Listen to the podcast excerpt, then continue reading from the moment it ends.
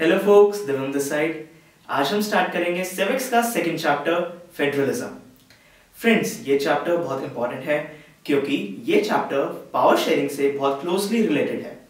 जो हमने first chapter में पावर शेयरिंग के बारे में पढ़ा था, जिसमें हमने बेल्जियम और श्रीलंका के केस के बारे में पढ़ा था, वो इस चैप्टर का बेस है। तो इस चैप्टर में हम बहुत सारे टॉपिक्स के बारे में बात करेंगे।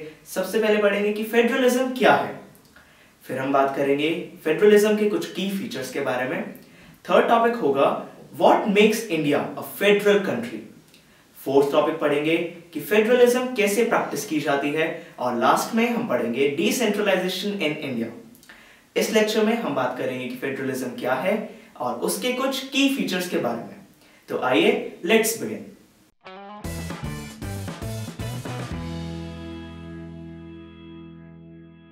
चैप्टर वन में हमने बेल्जियम के केस में पढ़ा था कि सेंट्रल गवर्नमेंट की बहुत सी पावर्स स्टेट गवर्नमेंट को दे दी गई थी और स्टेट गवर्नमेंट सेंट्रल गवर्नमेंट पर डिपेंडेंट नहीं थी।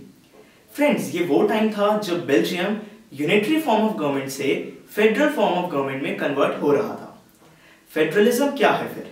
Federalism is a system of government जिसके अंदर पावर डिवाइड की जाती है गवर्नमेंट के डिफरेंट लेवल्स में।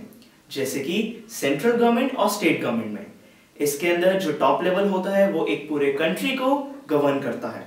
और जो उसके कॉन्स्टिट्यूएंट यूनिट्स होते हैं, जैसे कि स्टेट गवर्नमेंट वो एक स्टेट को रूल करते हैं। उनके बीच में पावर डिवाइड की जाती है और दोनों एक दूसरे पर डिपेंडेंट नहीं होते। तो फ्रेंड्स ये था कि फेडरलिज्म क्या है। अब हम बात करते हैं फेडरलिज्म के कुछ की फीचर्स के बारे में। दोस्तों फेडरलिज्म के टोटल सेवन फीचर्स हैं। पहला फीचर है कि हमेशा दो या उससे ज़्यादा लेवल्स होते हैं गवर्नमेंट के। सेकेंड फीचर है कि गवर्नमेंट के डिफरेंट लेवल्स सेम सिटीजन को गवर्न करते हैं। थर्ड फीचर है कि कॉन्स्टिट्यूशन में क्लियरली स्पेसिफाइड है कि गवर्नमेंट का कौन सा लेवल कौन सी एरिया को गवर्न करेगा। फोर्थ फीचर है कि कॉन्स्टिट्यूशन में अगर किसी भी चेंज की ज़रूरत है तो वो डिसीज़न यूनिलेटरली नहीं लिया जा सकता, उसके अंदर ज़रूरत है गवर्नमेंट के हर लेवल की कंसेंट की। फिफ्थ फीचर है कि सोर्सेज ऑफ़ रेवेन्यू हर लेवल के क्लियरली स्पेसिफाइड होते हैं। सिक्स फीचर है कि कोर्ट्स के पास पावर है कि वो गवर्नमेंट के हर लेवल की पावर को डिफाइन कर सकते हैं। सेवंथ और आखिरी फीचर है कि एक फेडरल सिस्टम को हम आइडियल फेडरल सिस्टम तभी कह सकते हैं जब उसके अंदर दोस्तों दो चीज़ें हों। पहली म्यूचुअल ट्रस्ट और दूसरी एग्रीमेंट टू लिव टुगेदर कि वो हमेशा साथ रहेंगे। तो दोस्तों, हमने बात करी फेडरलिज्म के कुछ की फीचर्स के बारे में।